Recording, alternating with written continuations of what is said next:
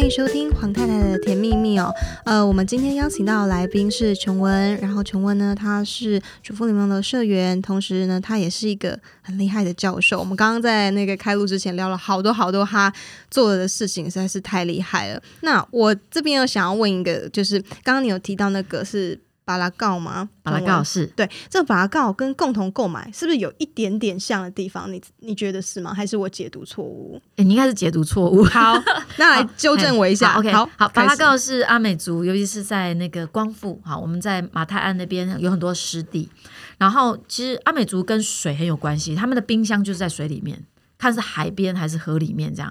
那那在马太安那边呃有很多天然涌泉，所以在那边发展出其实不只是马太安啦，就很多阿美族的部落里面，如果有非常干净的水源，他们会发展出一种很生态的一种渔法，也就是说他们会在河流流动的水里面，然后围一小段，然后让水是继续流动的，然后但是里面变成一个人工鱼礁，那。呃，有些虾子或者是鱼就会游进去，在里面居住。那我设定那个鱼礁之后，可能过了半个月或一个月的左右的时间，它那边继续这边住之后，住的很愉快。然后我们就会那个部落里面人就会去收成，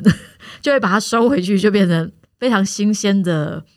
诶水产。对，就是海产这样子啊，水产这样子。好，OK，那这是一个巴拉糕。那不过它里面有一个很重要的重点是会大家一起来。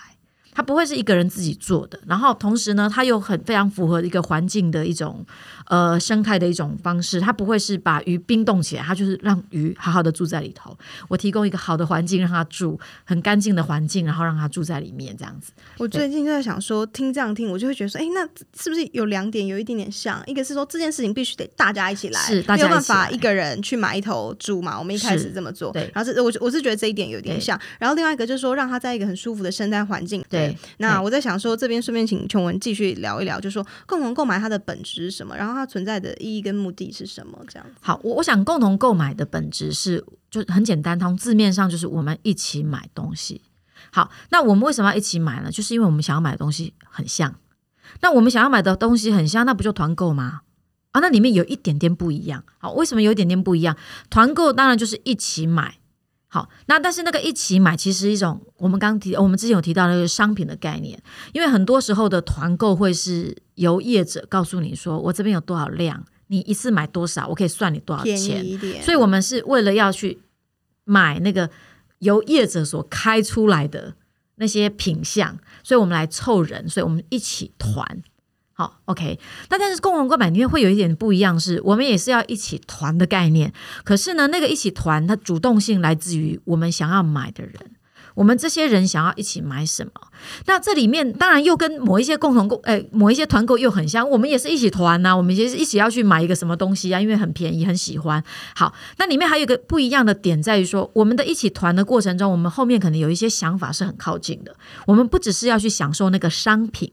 而是对于这个产品，我们有一些共同的期待或想法。举个例来说，我们可能会有一些计划性的共同购买。好，例如说啊、哦，我们要一起来买一个什么？哦，我们要一起来买一些健康的鸡蛋。那这个健康的鸡蛋，我们希望那个鸡妈妈在过日子的时候，她在生那个蛋的时候不要受苦。好，所以呢，我们就一起去找到一个愿意这样用这种方式帮我们生产的生产者。用这样的方式来支持他这个好的生产方式，所以我我会觉得说，我们如果硬要吹毛求疵去讲团购跟共同购买有什么不一样，我觉得可能它可能多了一些可能伦理上的一些概念，例如说我们对于环境伦理的坚持，或者是我们对于呃这个假设是动物型的一些呃产品，我们对于动物在嗯、生产过程在呃在成长过程它的动物福利的一些坚持，我们不是只是要吃一个很好吃的和牛。然后它怎么样被养出来，我们不管，我们可能会关心它是如何被养出来。那我我想这个题里头会有一些不一样的概念放在里面。嗯、我这边想要帮琼文，就是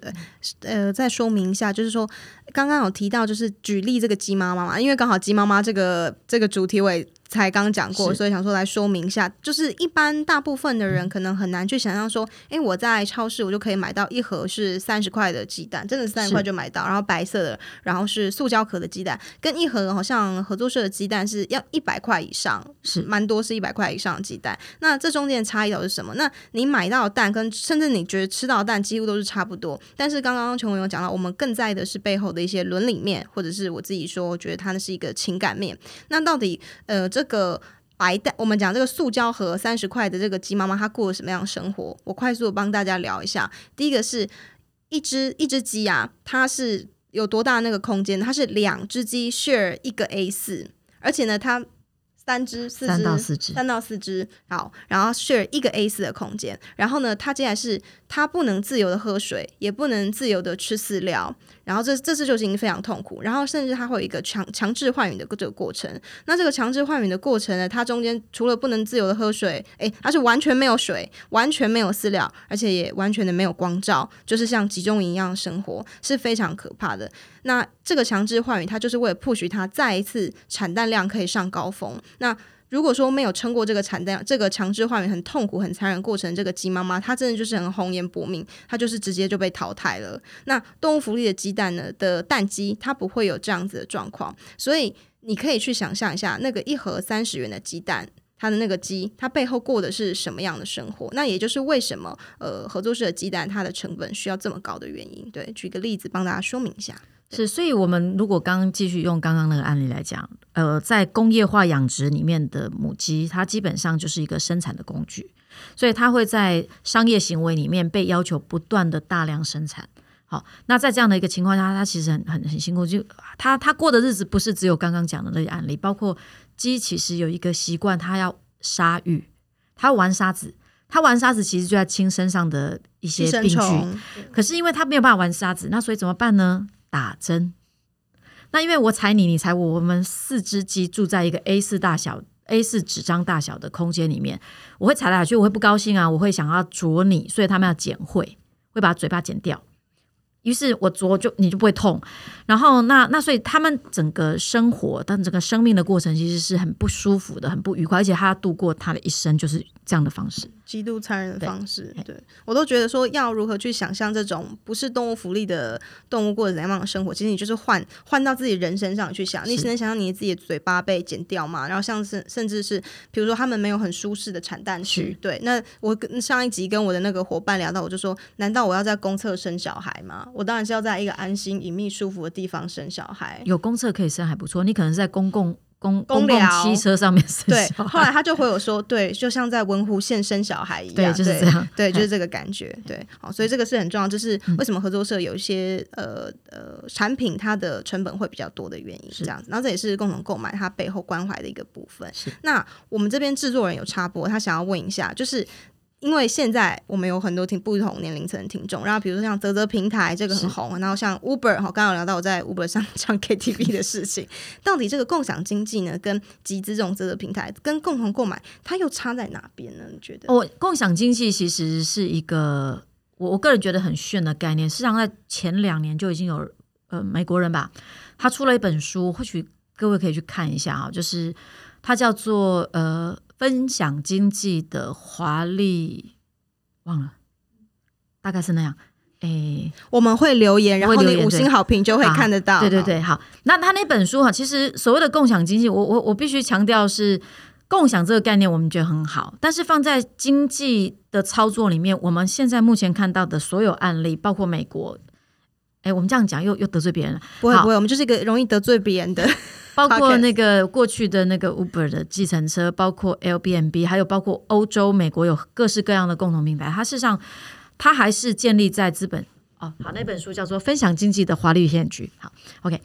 就是它它所有的操作是建立在利善用，嗯，那叫做资讯平台的建制，然后让很多的个人可以参与这项经济活动，这项。呃，商业行为，可是里面有一个东西是我们可能会不小心，特别是消费者会不小心 pass 掉的东西，就是说，在低价的同时，后面有一些社会正义是被那些资讯平台的设计给刻意的忽略，刻意忽略掉。然后，所以呢，参与这样子的一些服务提供的那些生产者，或者是所谓的很个体式的小型业者，他可能他的一些权益是会受损的。好，那这样的案例里面就会产生，像在美国就有一些某些，因为美国有一些很奇怪的状况是，美国很多大学教授他是兼任的，比例很高，超过百分之五十。好，这算流浪教师吗？算，嘿，而且是大学。那所以，因为他们是在到处流浪，都算钟点费，所以他们很多大学教授必须兼职，他兼职就是在开 Uber。所以呢，你可能会早上在上课，下午就不小心载到你的学生这样子，忍不住好想问，刚刚您怎么来的？是自己兼任来的吗？我自己走路来。对，好，那所以在这样的一个情况之下，他本身在以以美国的案例，他在美美国的一个很商品化的高等教育结构里面，这样子的劳动者，他的薪水结构就是非常不合理的情况，他又要进入到另外一个工作。兼职工作形态进入到 Uber 的工作形态去开计程车，但是那里面开出来的条件事实上也非常不好，基本上就是卖时间，就是回到过去马克思所批评的，就是我我用我我用我的生命去跟你换钱这样的概念，所以是一种双重剥削，而且他们在一般人的表面上，他叫做中产阶级，因为他是大学老师。所以其实整个非常荒谬哈。那这种情况，如果回到刚刚您所提到的共享经济，我我们必须要去拆解共享经济这个概念是好的，可是，在实际执行上有没有那么好？我想可能各位去看那本书，会看到一些不同的答案。那我们不是要去推翻共享的概念，而是那有没有可能有不一样的做法，可以让这样子的操作是更合理的？对，我觉得这个就是我们合作社很很棒的地方，就是我们会去在意到每一层方方面面，大家到底有没有在我们讲利益两个字好，就是到底我们的情感跟利益，还有背后，比如说我们照顾生产这些过程中，到底有没有被在乎到，还是就是你只是在单纯的享受这个共享经济？我觉得这是合作社不太一样的。所以我们比较希望的是，大家都真实的在落实这个共享的伦理，而不是只是一个炫耀的名词。没错，所以既然合作社这么好，我们就要讲一下合作社比公司这种体系到底是好在哪里啊？公司吗？诶，我觉得公司跟合作社之间它有各有优缺点。是，那好在哪边呢？我们或许先来讲它的本质好了哈。公司的本质，其实我们我们他呃不是不管是公司或者是合作社，基本上它都是在做一个 business。好，那只是他们后面的运作逻辑会有一些些不一样啊。我要必须要强调是。啊，这个可能有些人不这样认为，但是我必须要这样强调，因为我现在有麦克风，我要讲话。对，他有话语权，就是、让他说。合作社不是非营利组织，如果你要成立非营利组织，就请你去成立协会之类的东西。我们把这段剪成破口哈，我们是要吸引很多社员的。好，因为他他要他就是一个 business 的一个组织，好，所以他会盈利，只是我们在盈利的过程，我们盈利不是重点。我们的重点在于，在过程中有没有参与的所有的行动者共谋其利，包括买东西的社员，因为我们本身也是消费者，或者是生产产品给我们的生产者，他有没有得到他应该有的合理的一些生产的利润？所以，所以它并不是非盈利，它是。合理的，然后追求更好的方式去获得这些利润。好，所以这个部分我必须要强调。我花那么多时间讲这个。好，那那在这样的一个同时呢，我们就回到刚刚提到，因为它是一个 business 的一个组织，它就是一个营业的单位。既然要营业，那一定会有一些核呃核心的东西。第一个，那谁出钱出资？合作社跟公司都要有人出资。好，那我们之前有提到说，公司出资的就是它名称叫股东，合作社就是所有参与者，那就是社员出资，我们是共同出资，所以就不会出现公司里面的大股东、小股东的问题。所以呢，每年的公司，呃，啊，我们简讲简单的例子，我们都会很关心啊，一零一现在董事是谁，在谁的手上？现在谁是大股东？所以他们未来要选董事、要投票的时候，那基本上就会是大股东在主导。